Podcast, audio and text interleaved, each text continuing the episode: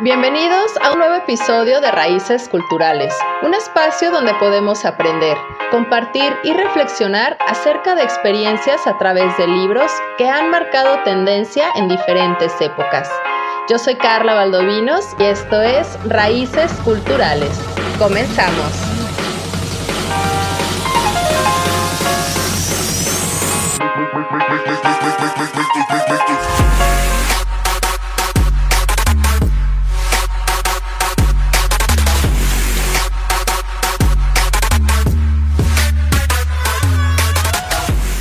Estimados bibliófilos, muy buen día y bienvenidos a cabinadigital.com.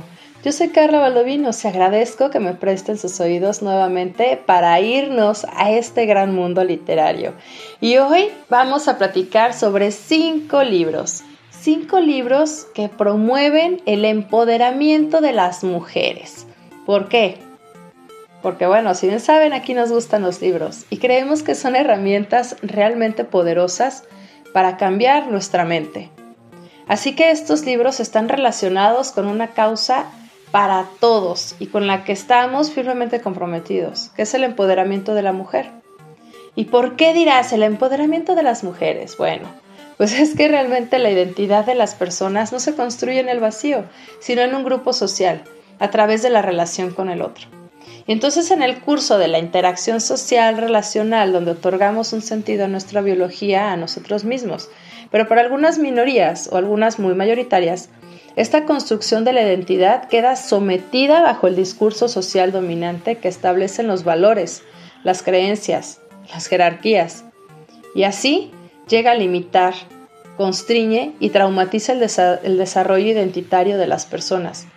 Y en el caso de la, de la identidad de la mujer, nos encontramos con un modelo dominante poco igualitario que de forma más abierta o silenciosa, ahí se los dejo, se impone en la sociedad, en todas las familias, en las parejas e incluso en el interior de nuestras mentes. Así que aquí más bien estamos buscando eh, este proceso de empoderamiento, como lo diría Mary Wollstonecraft y es, no deseamos que las mujeres tengan poder sobre los hombres, sino sobre ellas mismas. Buscamos la equidad y paridad de género, el real propósito del feminismo, de estas olas feministas que hemos tenido a través de muchísimo tiempo. Y es que una buena forma para cambiar nuestra forma de pensar es leer.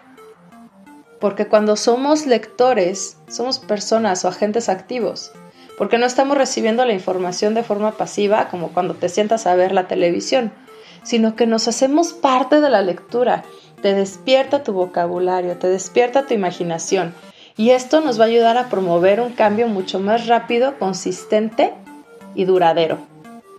Así que vamos, o sea, decidimos buscar, ¿no? Algunas recomendaciones sobre los libros que puedan promover el empoderamiento de las mujeres y llegamos a una conocida actriz llamada Emma Watson, que yo creo que es un poco más conocida como su personaje de Harry Potter, de Hermione Granger. Pero a mí se me hace muy padre porque ella, bueno, también aparte de que es, eh, que es embajadora de la ONU, tiene también un libro o un club de lectura más bien que se llama Our Shared Shelf y tiene pues bastantes campañas eh, de lectura en el metro de Londres, ¿no? Entonces se me hace pues alguien reconocible para muchas personas y que puede llegar a ser un modelo, ¿no? Al que aspirar para muchas niñas, para muchos jóvenes que han crecido con su imagen y, e incluso con la última interpretación de live action que tuvo de La Bella y la Bestia, ¿no?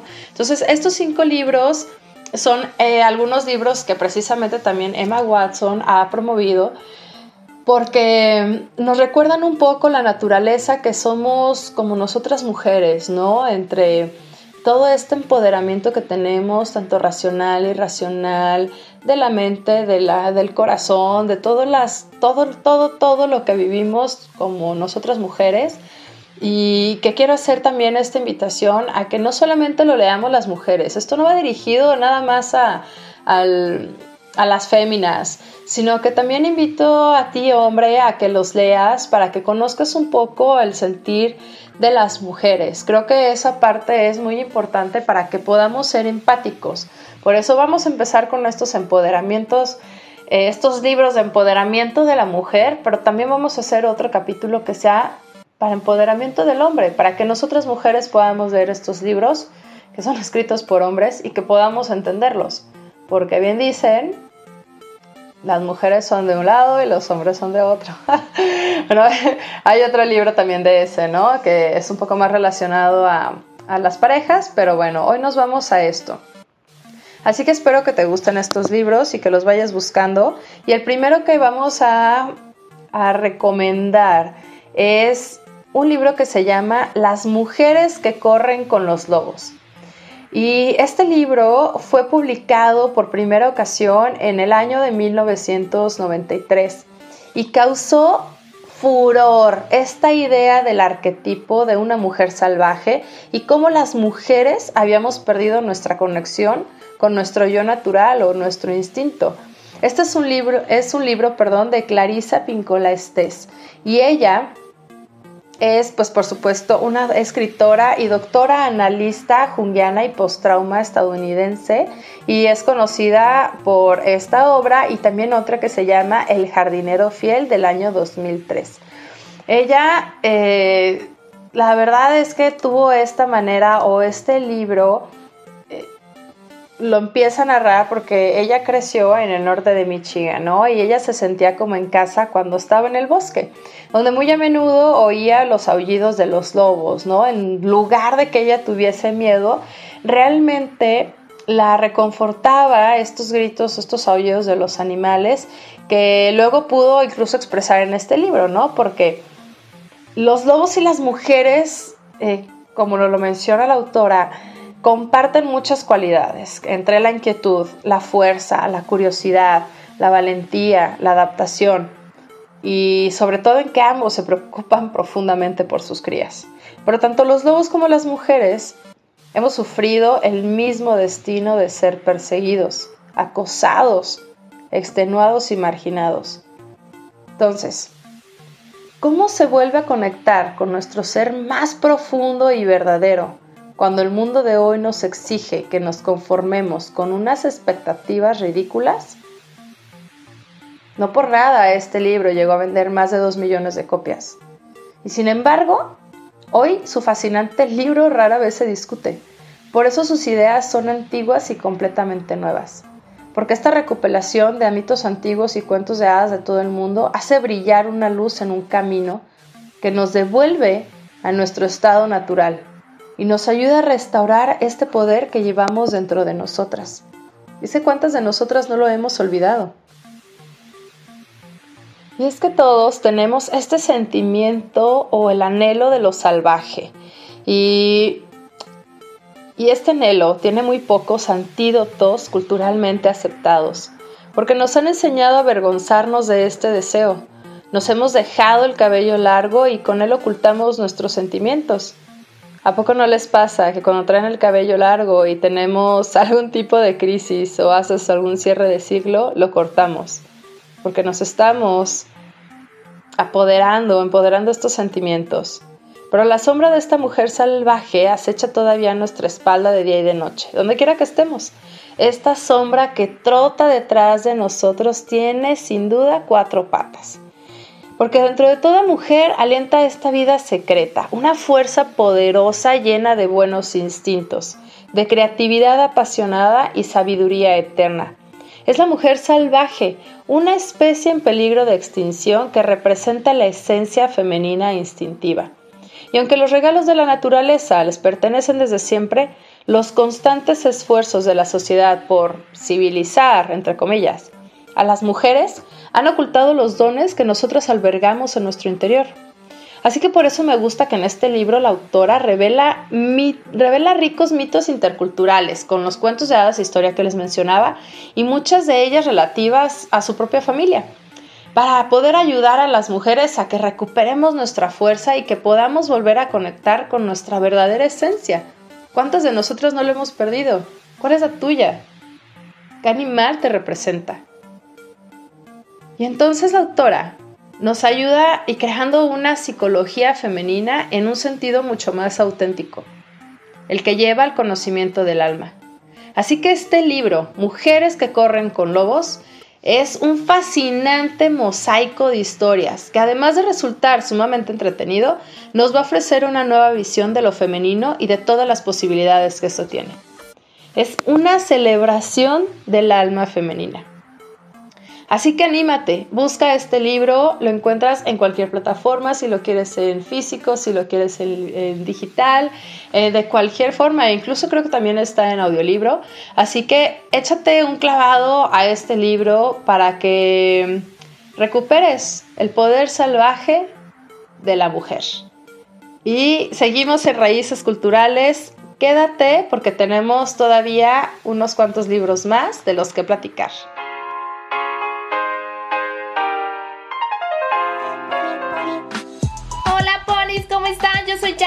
De de Pecho para Pony. Eso, eso. También tenemos aquí a Calostro, como no. Escúchenos siempre en cabinadigital.com cada miércoles a las 7 y los viernes de repe a las 8. Así es, y si se apendejaron, nos pueden escuchar en Spotify también. Y en Apple Podcasts. Eso, exactamente. Ay, no puede decir. Así es, todos los miércoles a qué hora, Pony? A las 7 de la noche y los viernes de repe a las 8. Así es, por cabinadigital.com, lo que te interesa escuchar. Así es. ¿Qué hubo?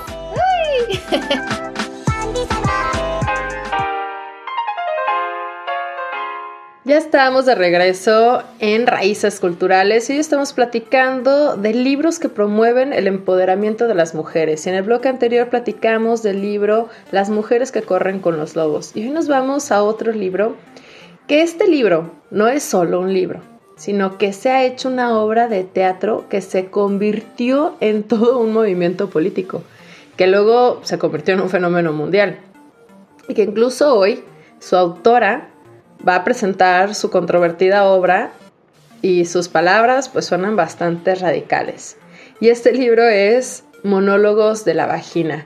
Los monólogos, los monólogos de la vagina es una obra escrita por la feminista estadounidense F. Ensler, que se ha vuelto el epicentro de todo este movimiento sin ánimo de lucro, eh, que lucha en contra de la violencia de género. Y en algunos países se conoce el título como los monólogos vaginales. no sé, me salió en, acento español España. Pero bueno, este, esta obra yo creo que todos lo conocemos, ¿no? Se ha ido pues bastante, eh, pues a muchísimos lados porque es algo importante de donde se están viendo pues bastantes referencias, ¿no? Entre el abuso sexual, el feminicidio, el, el feminismo, el machismo, el B-Day, la violación, la violación doméstica, en fin, tenemos muchísimas cosas. Pero este se me hace un libro que pues precisamente nos lleva a esta parte del empoderamiento por... Porque esta, o sea, la autora Eve, Eve Ensler entrevista a muchas mujeres ¿no? sobre sus vaginas y la autora nos dice que ella estaba preocupada por las vaginas. Le preocupaba lo que pensábamos sobre la misma y aún más que no pensáramos en ellas. Y entonces la forma en que la vagina se mantuvo en la oscuridad como si fuera algo vergonzoso para discutir. Y se fijan, es más o menos lo que nos habla en el libro Las mujeres que corren con lobos, es de, retomar esa esencia y pues siempre es como como algo un poco tabú, ¿no? El que tengamos que hablar de nuestras vaginas y, ay, no lo digas, y ahí vamos diciéndole miles de nombres, este, en vez de llamarles, ¿no? Por, por el nombre que debe de ser. Entonces, dice, bueno, vamos a quitar esta parte vergonzosa, vamos a hacerlo real, porque pues finalmente las tenemos, así que las, todas nosotras las mujeres comenzaron a hablar y ya nos empezamos a quitar un poco ese sentimiento de, de, prohibición, ¿no? De ya no nos sentíamos cohibidas, ya no nos podemos detener. Y entonces, ¿qué pasa? Que la autora junta todas estas historias en una serie de monólogos que pues se han representado en todos los escenarios, ¿no? La primera vez que se representó fue una, pequeña producción de Broadway en el año 1996 pero tuvo un enorme impacto. Entonces fue el momento de la guerra de Bosnia y las terribles historias que estaban surgiendo sobre violaciones sistémicas de mujeres allá, ¿no? Que en México las tenemos diario lamentablemente. Así que uno de los monólogos inspira en estas historias y de estas primeras actuaciones creció el movimiento B-Day para detener la violencia contra la mujer. Y el día de San Valentín, en el año de 1998, un grupo de actrices bien conocidas se reunió para hacer los monólogos de la autora. Desde entonces este movimiento, tanto el B-Day, se ha convertido en internacional y los monólogos sobre la vagina se realizan en teatros y campus en todo el mundo. A mí se me hace, la verdad, un pilar, un pilar que, que nos da un poco más de voz pues también a nosotras las mujeres, porque pues cada monólogo de alguna manera va relacionado, ¿no? Con el asunto obviamente de la vagina, ya sea a través del sexo, del amor, la violación, la menstruación, la mutilación, que actualmente siguen ocurriendo y que está súper feo porque nada más nos tienen como si fuéramos nada más dos hornos, ¿no? Nosotros no podemos disfrutar, nosotros no podemos eh, tener ningún tipo de placer, simplemente pues vamos a hornear los panquecitos, ¿no? Entonces también tratan temas sobre la masturbación, el nacimiento, el orgasmo y la variedad de nombres que le tenemos para la vagina. ¿Tú cómo le dices? ¿Mm? ¿La papaya? ¿O qué otro nombre utilizas? ¿No? Hay muchísimos. Pero bueno, esto es un tema, es, o sea, verlo, o sea, el, chiste de este libro es que veamos como un aspecto físico del cuerpo, ¿no? Y es un tema recurrente en toda la pieza que la vagina como un instrumento de poder femenino y la última encarnación de la, de la individualidad. Y hay algunos monólogos que a mí me gustan donde es uno que dice, bueno, yo tenía 12 años y mi madre me dio una bofetada, ¿no? Entonces, ¡ah! Entonces aquí pues, se describe como el primer periodo menstrual de muchas jóvenes y niñas, ¿no? Donde tú lo pasas y en mi caso muy particular. Y además se encargó de decir a todo el mundo que ya era señorita y pues la vergüenza mil, ¿no? Porque pues si bien está hacerlo normal de que tengamos menstruación pues todos los meses afortunadamente, o que tengas, este, o sea, tampoco pues lo tienes que estar diciendo a todo mundo, ¿no? Por favor, tampoco es necesario. Hay otro monólogo que se llama Mi vagina enojada y es con la que una mujer con pues bastante humor habla acerca de las injusticias que se fueron forjando en contra de la vagina, ¿no? Como los tampones, las duchas vaginales, las herramientas utilizadas para los obstetras y ginecólogos que híjole, esto me recuerda así muchísimo porque es súper molesto de que vas al ginecólogo y si ustedes han ido, se los recomiendo, hay que ir por lo menos una vez al año, cada seis meses. y llegas, ¿no? Y ya, bueno, sí, pásate, ¿cómo está, doctor? Todo, ay, sí, ojalá traiga las manos calientitas, ¿no? Y ya te pasas, te pones tu batita, te pasan al asiento, te ponen tus, tus piernas, ¿no? Una al lado de otro. Y dices, güey, está súper incómodo porque tienes una persona que pues obviamente no le estás viendo la cara porque la bata queda a tus rodillas, ¿no? Y ya nada más de repente, bueno, tú tranquila, ¿eh? Este, te voy a tocar y que nos quede. Eso está chido porque te van diciendo qué van a hacer. Y ya se llega este famoso pato. ¡Ay, qué horror!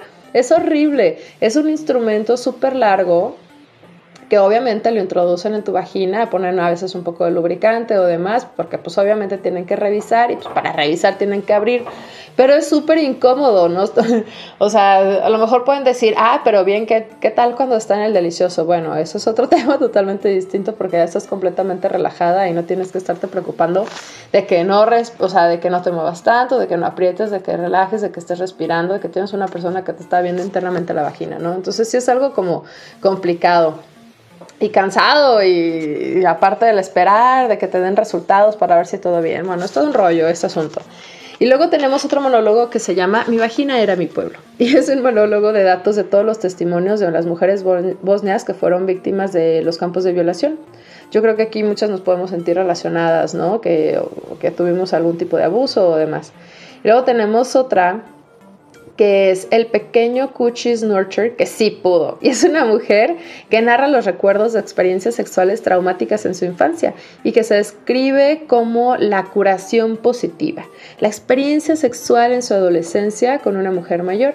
Y en la versión original, que es 13, pero versiones posteriores cambiarían su edad a 16 años, ¿no? Entonces esta obra en particular ha suscitado numerosas controversias y críticas debido a su contenido porque pues cómo vas a decir, ¿no? Que tienes 13 años, estás teniendo experiencias sexuales este, con una mujer mayor, entonces hay que cambiar eh, la edad para que no se vea, que se vea un poco más normal, aunque 16 años personalmente creo que sigue siendo una edad muy corta.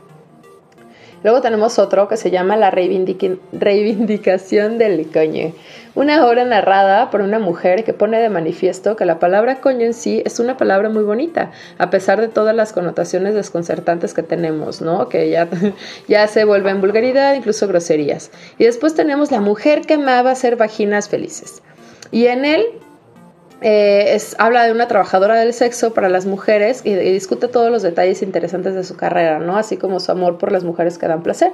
Y en varias actuaciones, que a menudo se llega al final de la obra, literalmente culminando con una manifestación vocal de un orgasmo triple.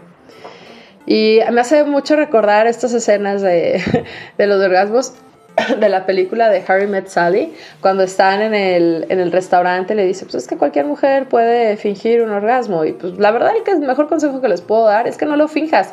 Al contrario, si estás fingiendo, tu pareja jamás va a mejorar porque va a pensar que lo está haciendo perfectamente bien. Y aparte, si eres la pareja, pues te vas a dar cuenta de si estás haciendo bien la chamba o no, porque pues va a estar húmedo.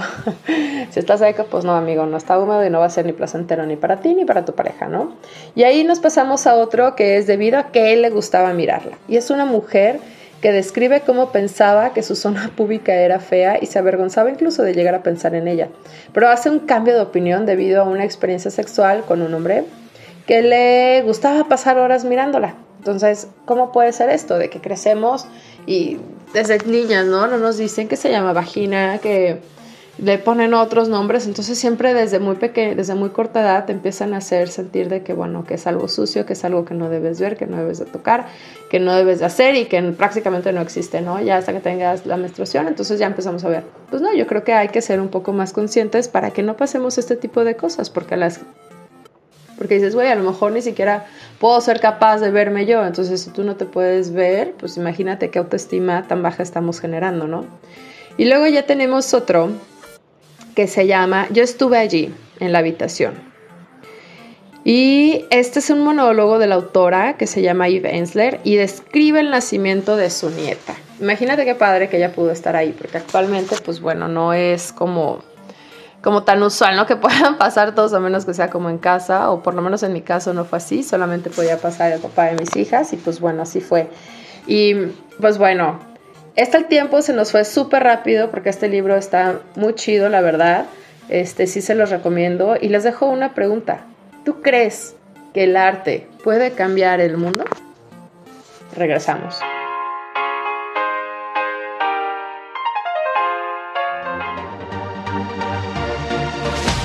¿Eres de los que se preocupan para que todo en tu evento salga bien? Los adornos, las actividades, incluso hasta los juegos para que se entretengan. Pero al final preguntas, ¿qué les pareció el pastel? Y la respuesta normalmente es, ok. Llama a Antonia Mía y pregunta por la variedad de sabores que tienen para ti. Pasteles de churro, pasteles de café o incluso puedes pedir la mezcla de sabores que más te guste. Antonia Mía, Pastelería Rústica. Búscalos en Facebook.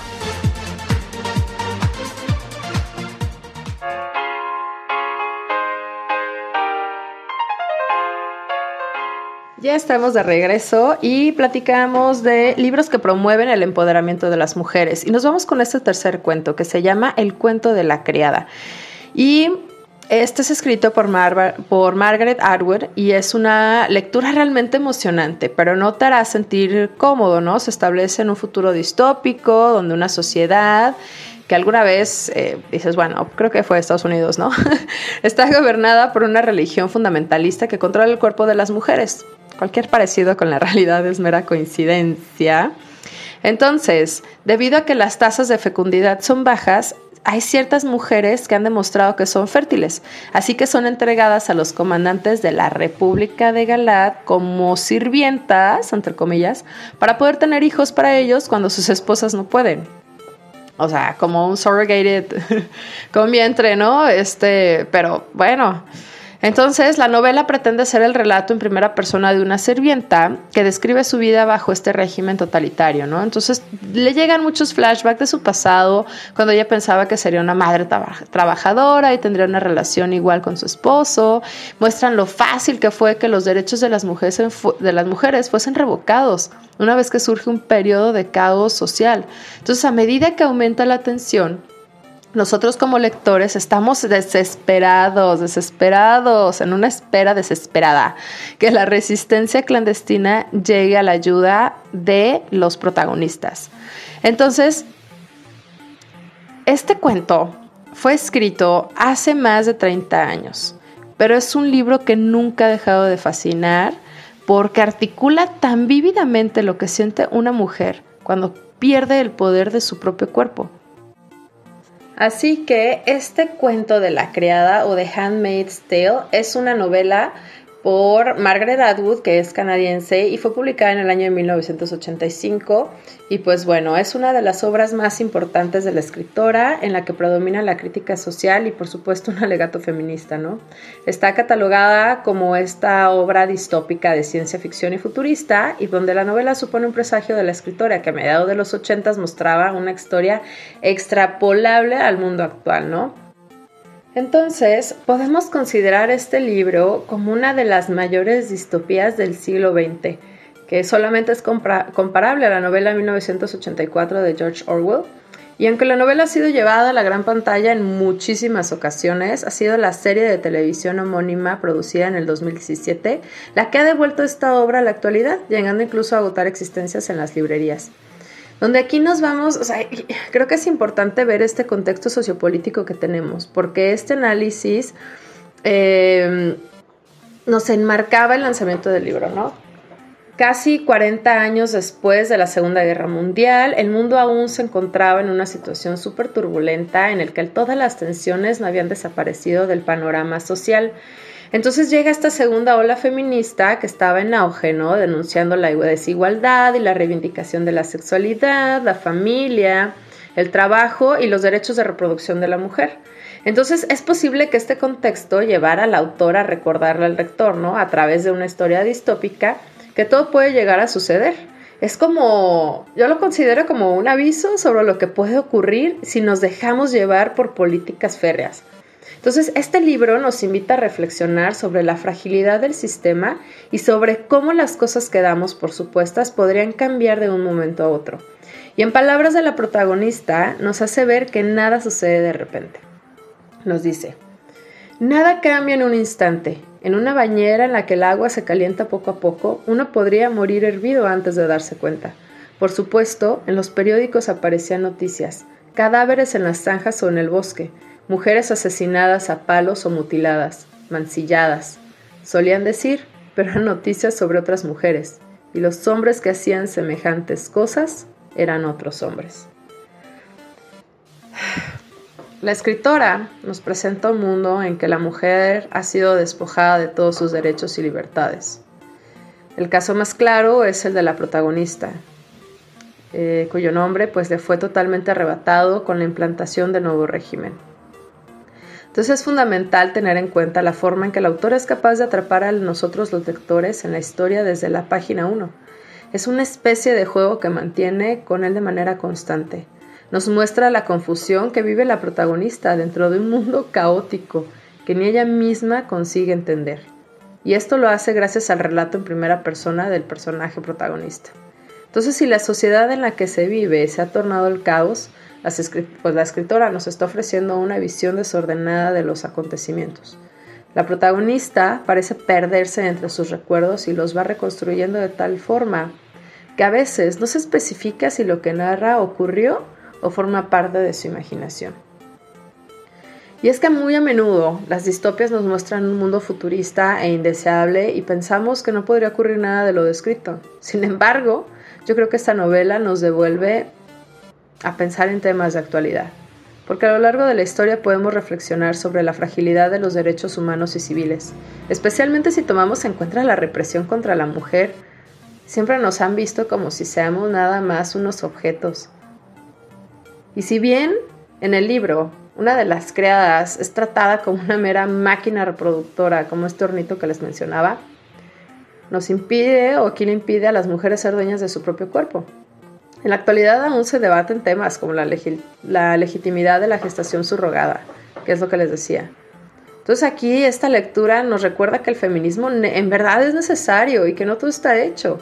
A las mujeres del libro se les impide culturizarse, les prohíben hasta la lectura. Entonces no es nada diferente a algunas dictaduras del siglo pasado que fomentaban la analfabetización de la sociedad, especialmente de las mujeres cuyo rol principal era estar al servicio de sus hogares.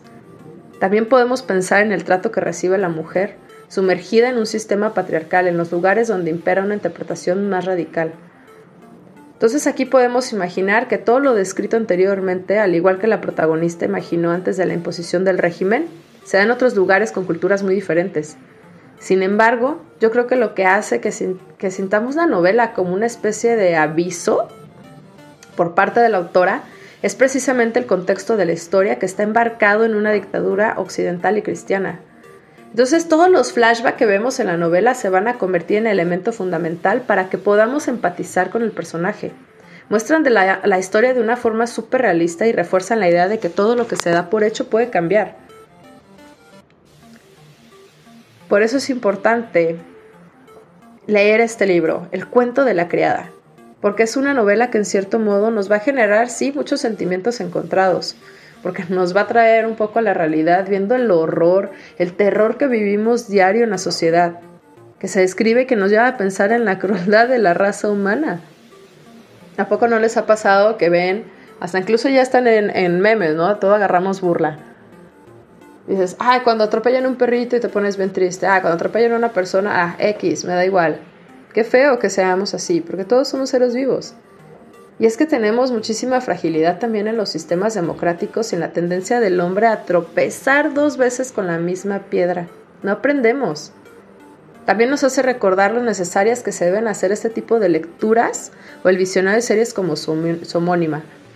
Dicen, dicen, que la lectura nos hace libres. Y efectivamente, este libro no solamente nos va a culturizar, sino que también nos va a indicar el camino que deberíamos seguir al utilizar como telón de fondo un mundo indeseable. Así que este libro de Atwood es sin duda una de las novelas que tienen esa capacidad de no perder vigencia con el paso de los años. Es una distopia increíblemente afín al presente. Así que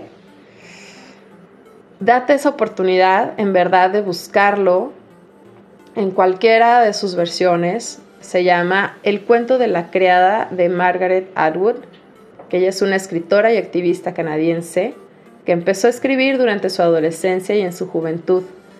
Y a lo largo de todo este recorrido vital se ha involucrado en la lucha de los derechos humanos y las libertades de la mujer, lo que hace que se describa a sí misma como una escritora feminista ya que en su obra ha plasmado su interés por dichos temas.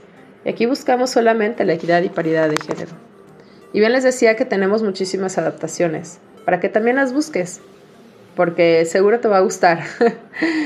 Eh, la pequeña adaptación de la serie de Made Tale, que se estrenó en el 2017, es, son, cuesta, cuenta de 36 episodios y guarda, la verdad, cierta fidelidad al libro a lo largo de toda su primera temporada. Así que te puedes aventar una buena serie para que te animes.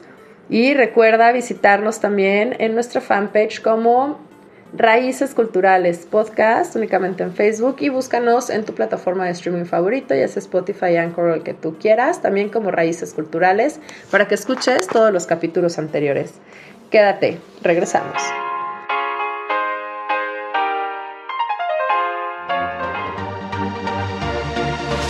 Hola amigos, yo soy Carla Valdovinos de su programa Labios sin Censura y me escuchan todos los miércoles a las 8 pm por cabinadigital.com. Este es un espacio donde hablamos de todo lo que nos apasiona, siempre con la mente fría, el corazón en la mano y la verdad en la boca y sin miedo al que dirán. Así que recuerda acompañarnos todos los miércoles 8 pm en Labios sin Censura. Yo soy Carla Valdovinos y me escuchas por cabinadigital.com, lo que te interesa escuchar.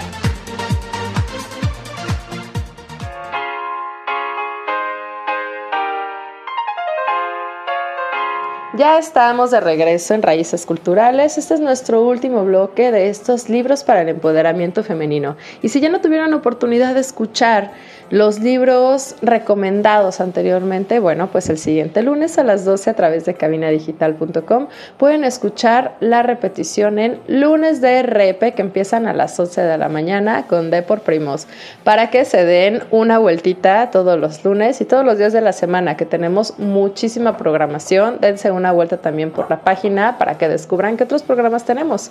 Seguro habrá más de uno que será de tu agrado. Y bueno, vamos a seguir platicando entonces de estos libros del empoderamiento femenino. Y vamos a otro que se llama La mitad del cielo.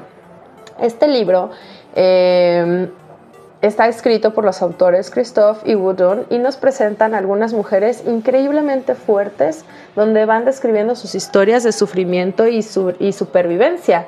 Eh, porque aborda la desigualdad y los derechos de las mujeres de frente, ¿no?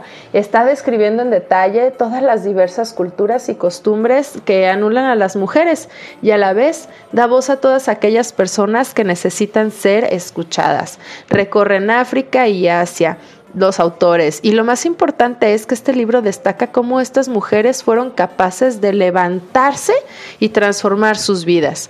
Y a través de sus ejemplos inspiradores aprendemos que la clave para permitir el cambio y el crecimiento económico es liberar el potencial de las mujeres. Así que el título del libro, después de todo, proviene del antiguo proverbio chino, las mujeres sostienen la mitad del cielo. Y aquí los autores nos exhortan a nosotros como lectores a unirnos a la causa y la mitad del cielo nos muestra cómo con acciones incluso muy pequeñas, cada uno de nosotros tiene el poder de cambiar la vida de otras mujeres. Y desde la publicación que de este libro en el 2009 se ha comenzado un movimiento global que se llama halftheskymovement.org, que lo pueden encontrar así en, en, este, en web. Y eh, les voy a leer un poquito de qué es lo que viene, ¿no? En primera persona, como dice en el libro, Edna. Dice, en Somalia, un país en el que los camellos gozan de mayor libertad que las mujeres.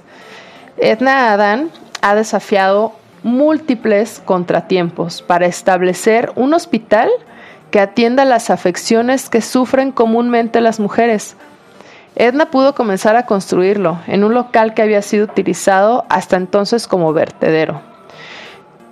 Creo que nosotras somos bastante privilegiadas de que podamos tener centros médicos, pero hay lugares que no. Y por eso este libro es bastante importante que nos ayudan a entender cuáles son los movimientos.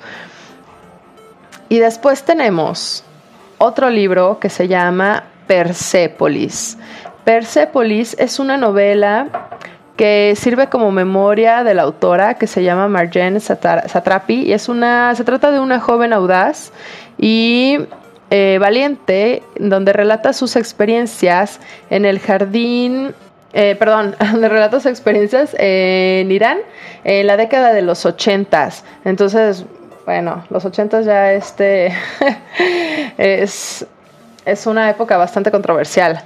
Entonces, esta obra fue publicada por primera vez en francés en el 2003 y como la novela de Maus de Art eh, Spiegelman, perdón si lo estoy diciendo mal, es considerada ya un clásico de la novela gráfica. La autora no creció en Irán durante la revolución islámica. Entonces Persepolis es la historia de su infancia. A través de los ojos y la mente juvenil del personaje vemos un, un momento turbulento en la historia y pues ahora sí que nos hace testigos del tremendo impacto que la política puede tener incluso en los momentos más íntimos de la vida personal. Entonces experimentamos con Margie los sueños y luchas cotidianas, desde tener una lucha familiar hasta la lucha con incluso la fe y la religión las costumbres de su país, donde nos muestra que estamos atrapados en las ansiedades de los papás y en los recuerdos de la abuela, de una época completamente distinta. Entonces tenemos un sentido bastante real de lo que era ser una mujer en Irán durante ese intenso periodo de pues, transición cultural y política. Y como Irán entra ahora en otro periodo importante de cambio, pues con relaciones de reapertura hacia gran parte del mundo, creo que es un momento particularmente bueno para recoger Persepolis y que lo podamos leer. Porque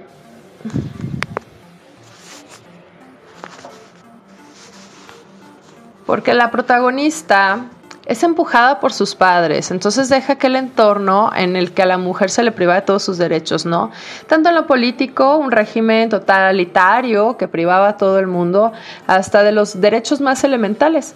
Y los derechos de la mujer especialmente, ¿no? Donde se encuentra una Europa llena de prejuicios, donde también les es complicado vivir.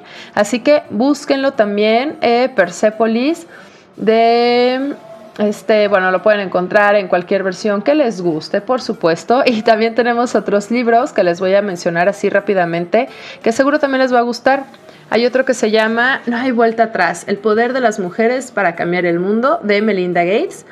Y ella, pues la autora, soluciona necesidades de personas basándose en la idea de que hay que dejar de oprimir a las mujeres.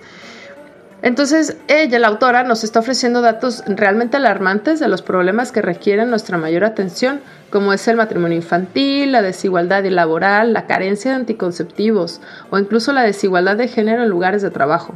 Entonces habla del propio recorrido hasta la igualdad en su trabajo y matrimonio, con un escrito dentro de la categoría de estos libros para empoderamiento femenino. Tenemos otro libro que se llama Somos las nietas de las brujas que no pudiste quemar, de Ame Soler. Este es un libro que eh, de ejemplo de empoderamiento, ¿no? Porque tiene, o sea, mediante el alejamiento de todos los esquemas que la sociedad ha construido para aquella perfecta chica que escuchó de su profesor, peínate, pareces una bruja.